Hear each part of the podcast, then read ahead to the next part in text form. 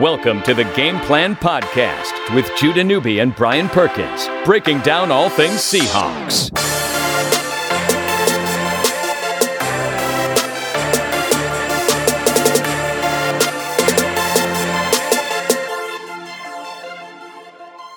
Week one of the NFL season. Finally here, baby. We made it. Can you believe it? Alongside Brian Perkins, I'm Judah Newby on the Game Plan Podcast. Denver Broncos, week one opponent for the Seahawks, Perk. And it's, you know, everything's been fluid. They just cut down the roster from 90 to 53 over the weekend. And here we go, hitting the ground running, taking on the Broncos. Yeah, man, it's so you put the holiday weekend in it as well. It's crazy to think how quickly we are coming up to week one of NFL football. It's just, it's so exciting. And you're right. It's kind of that first year where we're discovering the quick cuts now, where everyone gets cut all at once, because it was kind of a slow burn the last, up until this season. So that was kind of, it made for an interesting weekend, though. When you combine that with college football, there was a ton of news this weekend. We'll talk about the roster cuts to 53, the headliners from that, plus an update on the team's health. Russell Wilson was on national radio today and said something interesting about what this year reminds him of in terms of expectation.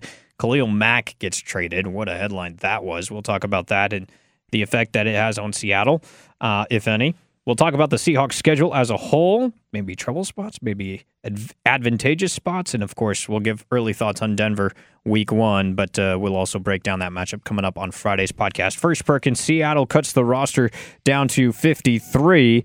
A couple of headlines for me. They kept 6 running backs on the roster, 5 true tailbacks, and 1 fullback in Tre Madden. The tailbacks are Chris Carson, Rashad Penny, CJ ProSise, J.D. McKissic, and Mike Davis. So this is a big question for us. Were they going to cut one of those borderline guys that had shown a lot of potential? What does that mean? I mean, carrying that many running backs on the roster, particularly ProSise, who struggled with health, but apparently there's a whole portion of the playbook designed for him. J.D. McKissic, who's been very good when healthy, and now we find out is not healthy. He's going to be on an early season IR, 4 to 6 weeks. Mike Davis, who did some good things last year, but we weren't sure if there was room for him. And they keep a true fullback in Tre Madden. This is a lot of quote-unquote depth in the backfield on the roster. It is, and this is something. It's so funny because you and I talked about all the coaching changes this offseason, right? All of the personnel changes that you saw looked like the team was going to try to emphasize the run, and I think that gets reinforced once again with their decision to keep 6 guys on the roster. You know that I thought that ProSise wasn't going to make it with his injury history. I think McKissic going down probably did potentially influence at least them keeping 6 total guys on the roster. Mm-hmm. Looked like ProSise was a lock either way, which was surprising to me. I mean, we were both, in terms of performance and health, there was a question mark on him. Greg Bell of the Tacoma News-Tribune was reporting all along that there's a portion of the playbook designed for ProSise and that Seattle never had any intentions of letting him go. Reassuring, I think, to Seahawks fans, but also, this is his time, man. I mean, if he can't step up and remain healthy and then produce this year, it's over. Yeah, he's been in a really tough spot because he is a special athlete and a special player when he's healthy, because he is such a weapon catching the ball out of the backfield.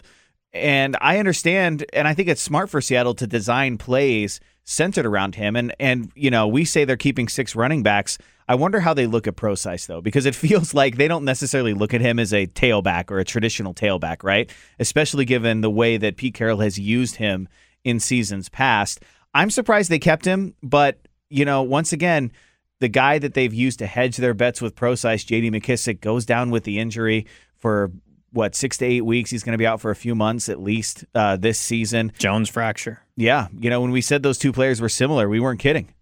He got injured and is out 6 to 8 weeks, just like ProSise would be. So hopefully ProSise can stay healthy, because, Judah, when he is healthy, you know, this offense has a different look. They're more dynamic with him in the lineup. Carson and Penny, we're obviously going to be watching the carry split between those 2 week one. I mean,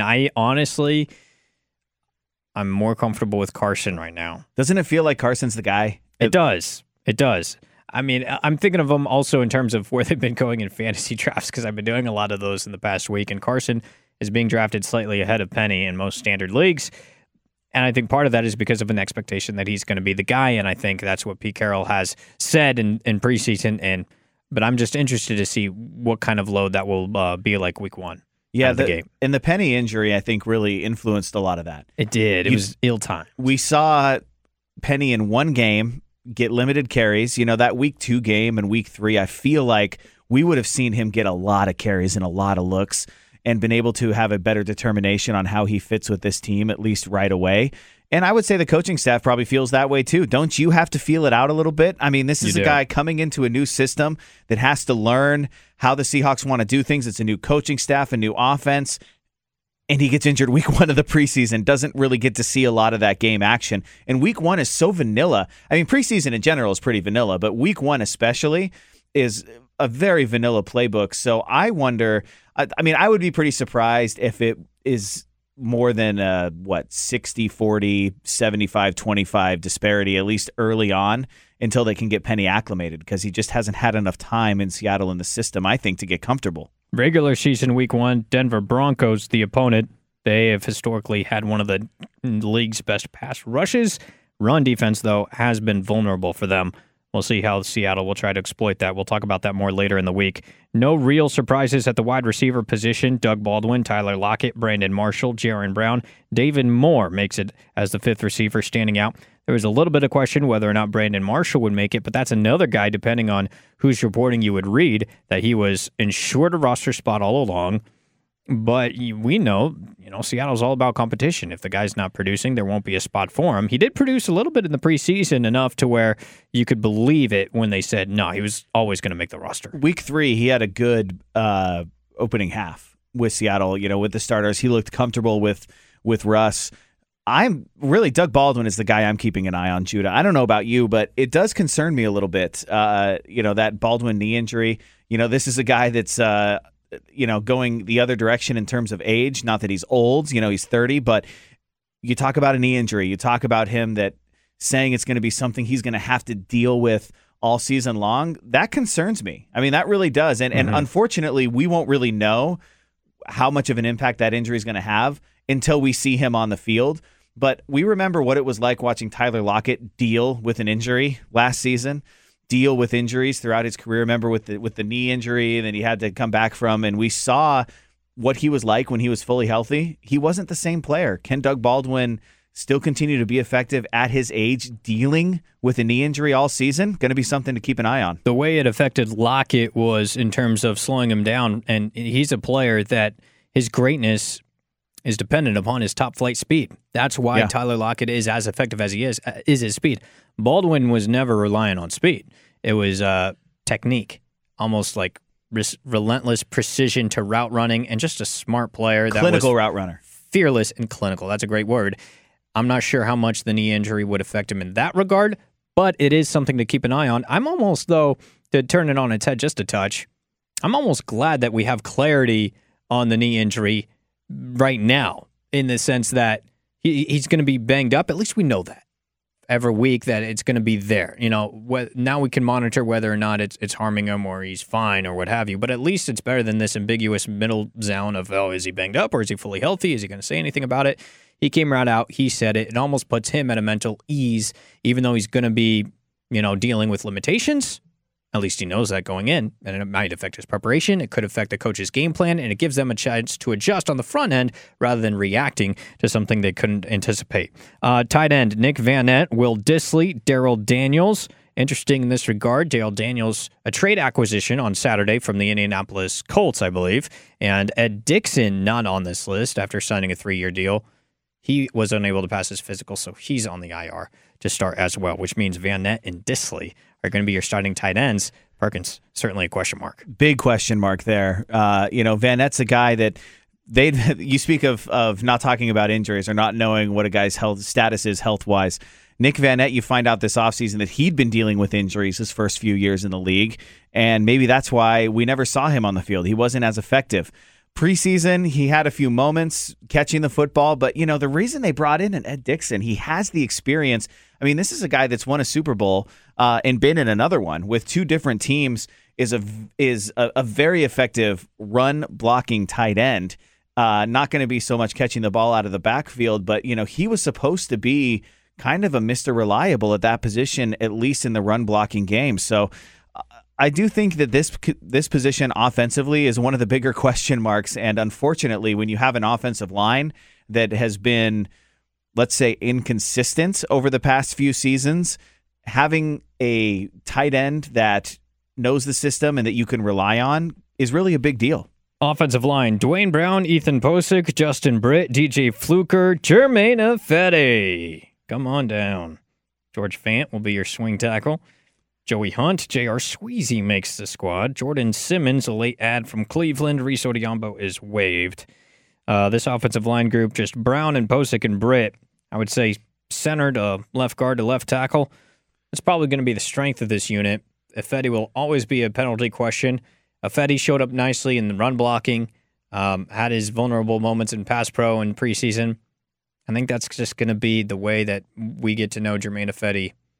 He's always will struggle at pass pro and will always be a really good run blocker.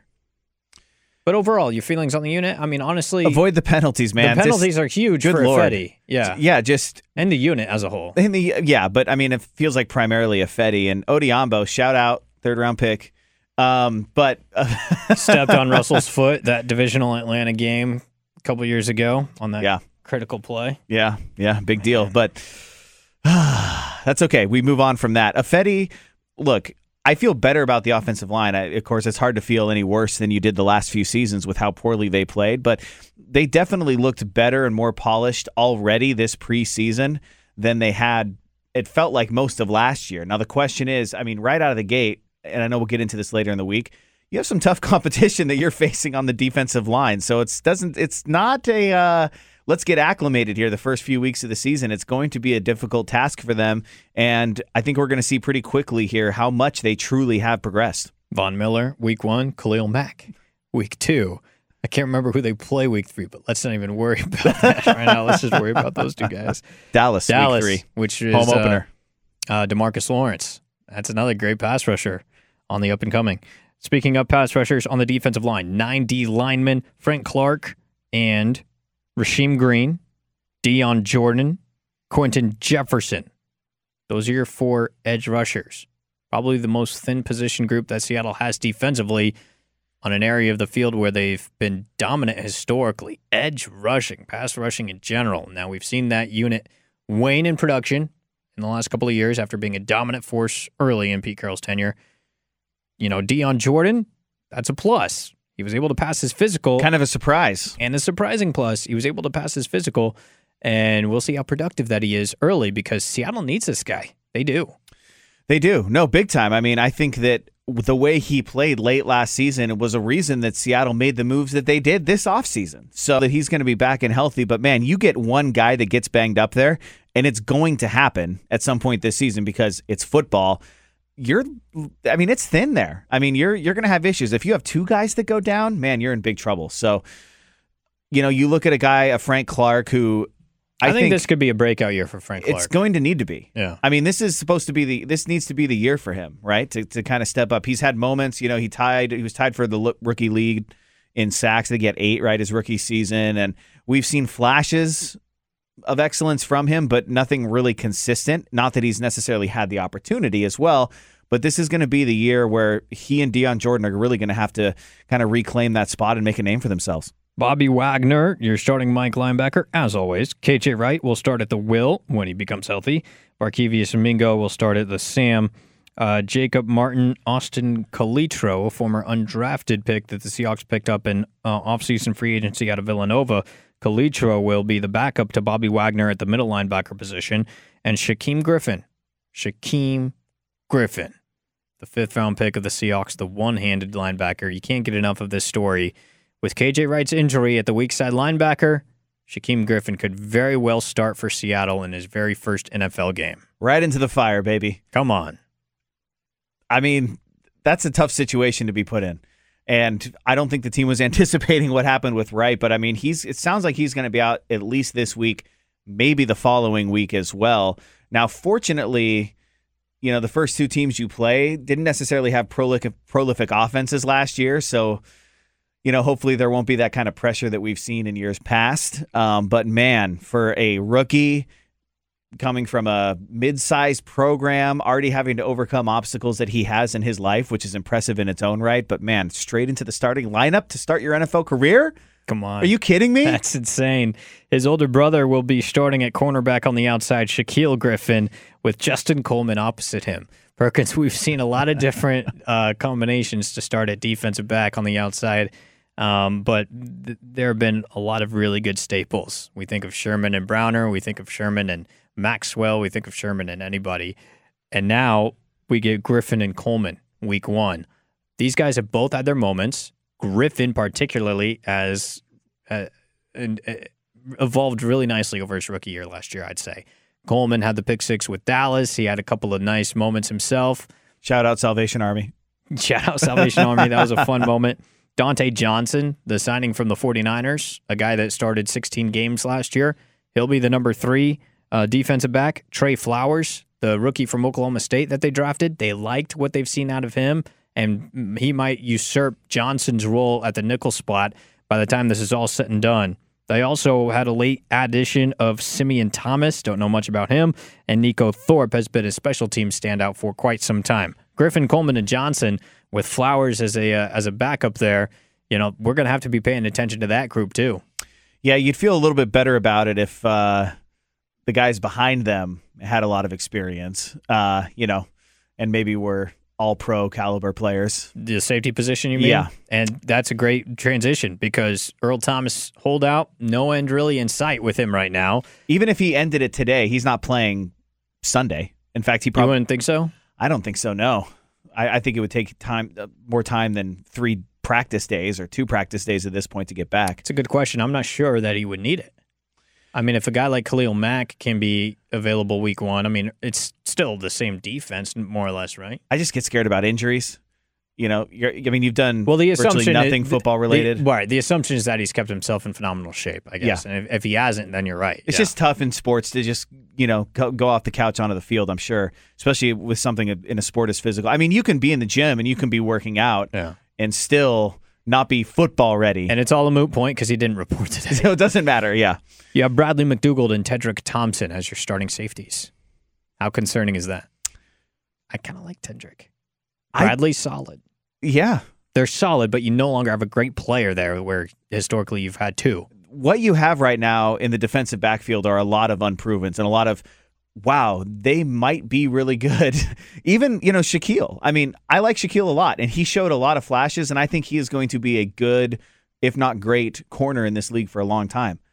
But he's entering his second year in the league. I mean, that's asking a lot of a guy to replace, you know, a potential Hall of Famer in Richard Sherman, you know, and you're replacing Earl Thomas, who's been the best or one of the 2 or 3 best safeties in football almost since he entered the league. Yeah. In the late, you know, what was it, 2010 when he entered the league? I mean, you're just asking a lot of these guys, given the fact that you're a little bit thin up front as well, and the quarterbacks might have a little more time to throw the football than you're used to. All of a sudden, you know, I think that the offense is really going to have to pick up some slack here this season and, you know, get into that end zone a little more often than they have in years past. Former late-round draft pick Mike Tyson was released. Delano Hill from Michigan does make it as a backup safety. Special teamers Michael Dickson will be your punter. Sebastian Janikowski will be your kicker. Tyler Ott will be your long snapper. Shout out. John Ryan didn't make the Bill squad. Now, it's also interesting. Yeah. That's disappointing. Bummed out for him. He's a good guy. Mm-hmm. Byron Maxwell on injured reserve. Eric Walden, linebacker, on injured reserve. They could still be brought off IR after week 6, I believe, for later on in the year. Ed Dickson, non-football injury list. He's out, of course, for 6 weeks as well. All right, moving on in the podcast. How about Russell Wilson? He was on the Dan Patrick Show earlier this morning, recording this on a Tuesday afternoon after Labor Day. I just wanted your thoughts on this real quick, Brian Perkins, because it stood out to me. Everybody is kind of dumbing down Seattle's expectations this year, and expectations are the lowest that they've ever been since 2010, maybe? Since 2011, when they went 7-9 in 2010, got a playoff spot with the division title. But Russell Wilson had this to say, which I thought was interesting. Listen to this. You know, it reminds me a lot of 2012, and you know, and I got to the Seahawks. And, nobody had great high expectations or anything like that. But you create, the great thing about football is no matter what the critics say or no matter what people think, you find out between the white lines, for 60 minutes. And that's what we get to find out, week in and week out. There was a lot of nervous energy in 2012. They had signed Matt Flynn. That was the expectation. Russell Wilson gets drafted, which was controversial in its own right. And then he goes out and balls out in the preseason and rips the job from a highly paid QB. Seahawks started a little slow out of the gate. Still remember to this day the week one game with Arizona, the week two game with Dallas. Remember the Golden Tate block on Sean Lee that game. The Arizona game came down to the wire down in the desert then. I mean, I went to the Chicago game that year, December 2nd of 2012. That was the week after that tough Miami Dolphins loss. That was the Russell Wilson coming out party in overtime. It was indeed. Sidney Rice was critical on that team. Braylon Edwards was big on that team. Zach Miller? Zach Miller was amazing, and we love him. And that was the year that they go to the playoffs as a fifth seed and win a wild card game at the Washington Redskins and then have that heartbreaking divisional round comeback loss to Atlanta in 2012. But, that team, I thought that was interesting, that Russell felt like, and Russell as a rookie probably, you don't know what you don't know. Kind of ignorance is bliss at that point compared to where he is now as a 29-year-old, almost 30-year-old coming up this November. But it's interesting that he feels a similar dynamic between those two squads. Yeah, I get what he's saying in terms of expectations, but from a fan perspective, I don't equate this season to 2012 at all. The biggest reason, you have a franchise quarterback. Going into 2012, I remember thinking that entire summer, and I think most Seahawks fans were aligned with this, the defense was really freaking good, right? You'd seen Richard Sherman, Cam Chancellor, and Earl Thomas were coming into form there. And you knew that defense was going to be top 10 at worst that season. Then obviously they ended up hitting on a Bobby Wagner. Free agent moves the following season really helped them. But I remember thinking, man, they are a quarterback away from being a playoff team. And lo and behold, they were a quarterback away from being a playoff team because you bring in Russell Wilson. And that's where I have a hard time finding the analogy, because you have a franchise quarterback.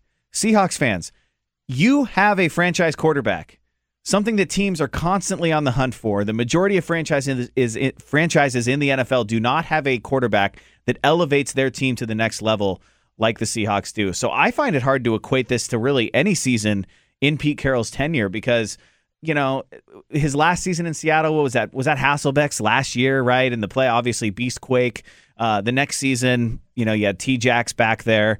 Was Seneca Wallace still on the team? I don't know. It's hard to remember. But it was T-Jax's team. They went 7-9 and missed the playoffs because they lost to the 49ers week 16.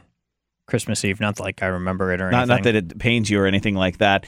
But I feel like we're in a bit of uncharted territory, because I don't know what the expectations are for this team. I'm hearing all over the place. If you ask any of the national pundits, it's a 4-win season. Yeah. I'm embellishing. Not everyone is saying that, but I'm telling you, expectations, outside of Seattle, outside of 12 Nation, are as low as they've ever been with Pete Carroll and John Schneider. And I think a lot of fans feel that way too. I mean, I've probably, not a lot, but I think it's pretty mixed. We both know a lot of pessimistic fans. Yeah, and I'm kind of that way too, but I have a hard time imagining if you have a healthy Russell Wilson, a franchise quarterback, you're winning less than 7 games. That's my thing, man. If there's at any time to rely on the fact that you have Russell freaking Wilson, this is the year to do it. I mean, if you have a franchise quarterback, he elevates the play of those around him. And the criticism of the Seahawks as currently constructed is that they don't have much around him. Well, it's time for him to elevate it then.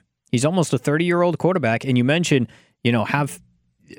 take comfort in the fact that you have a franchise quarterback, but the other side of that is that you have to pay your franchise quarterbacks. The juicy zone is when you don't necessarily know that you have a franchise quarterback because they're still working their way through their rookie deal. Rams.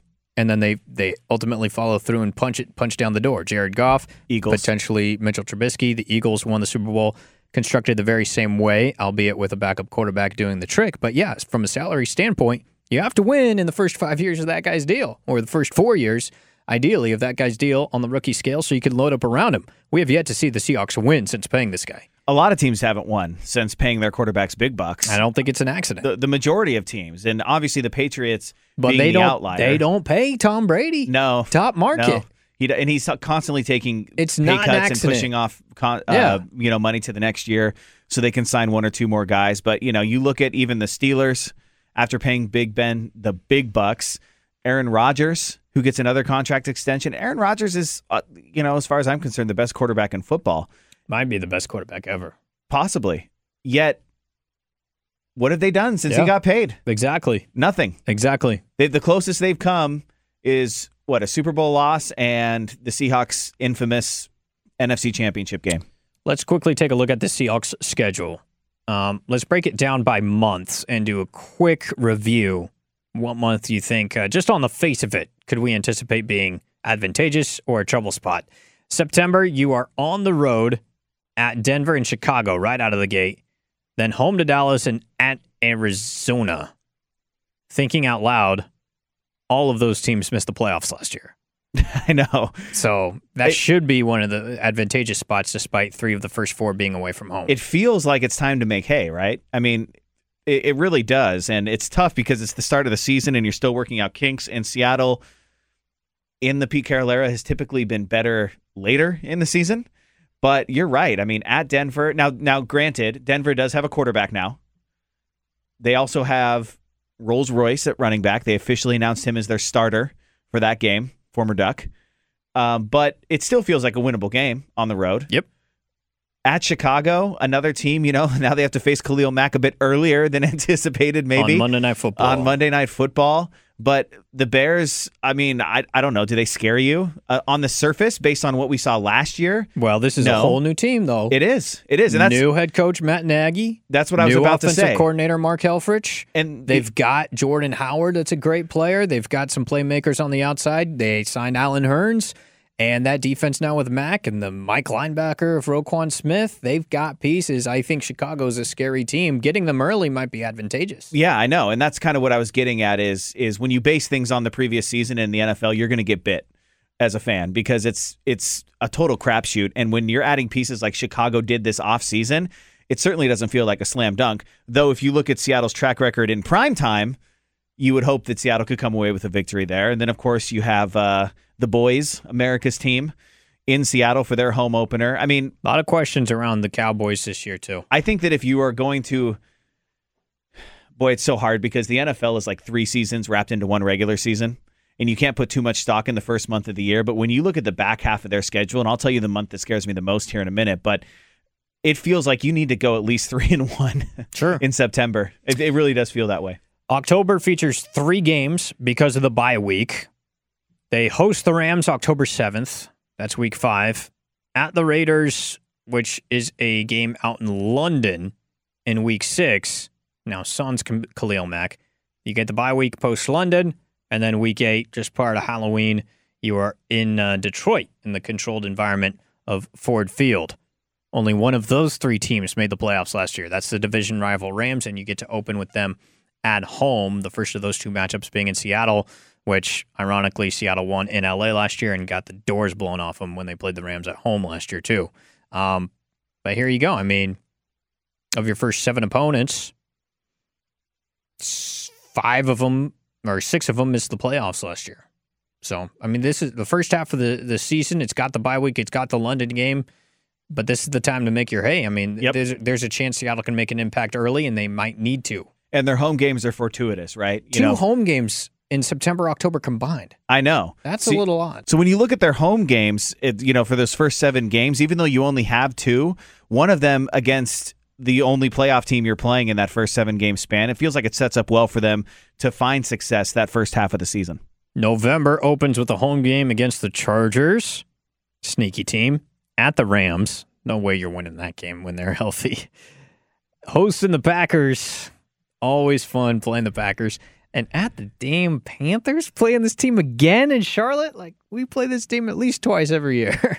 Yeah, this is the month for me. This is the scary month. Sure. Not only do you have teams that know you very well in Carolina and Green Bay and the Rams, you also are facing Phillip Rivers, which is always scary, with the secondary that we talked about earlier in this podcast. But you also get Green Bay, granted at home, on 4 days rest. With that defense being as thin as they are, that scares me. Now, Green Bay will be on 4 days rest too, but November scares me. I feel like if you can come away with a win, you're pretty happy Carolina, you never know what you're going to get year in, year out, but man, they know you well. They're essentially a division rival at this point. They really seem like that. Green Bay's almost to that level, though, too, I feel like. Just a touch less frequent than Carolina, but... I feel like they played Carolina every year since Russell Wilson's been in the league. Did they play each other last year? Yeah. It's unbelievable. December features 5 games. 4 of the final 5 games of the year are at home, Perkins. I like that. Blue end zones in December. Once the soccer season's all wrapped up, that's home to Shanahan's Niners. That's home to the, NFC title appearing Minnesota Vikings. Now with Kirk Cousins, that is at Shanahan's Niners. That's your only road game in December is in San Francisco. I'll take that. Yeah.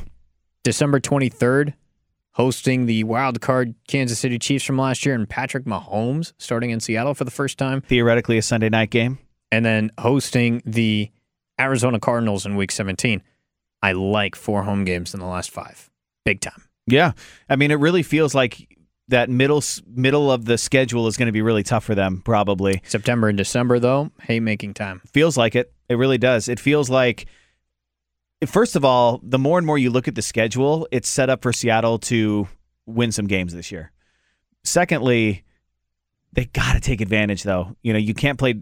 I don't know, man. It's going to be a fun year, but they have a chance. They have a chance to make some noise. All right, he's Brian Perkins. I'm Judah Newby. We got to get out here, but we will be back Friday breaking down the Week 1 matchup between the Seahawks and Denver Broncos. It is finally here, baby. It's going to be a lot of fun. And then the Bears after that before September 23rd's first home game against the Dallas Cowboys. Until then, this is the Game Plan Podcast.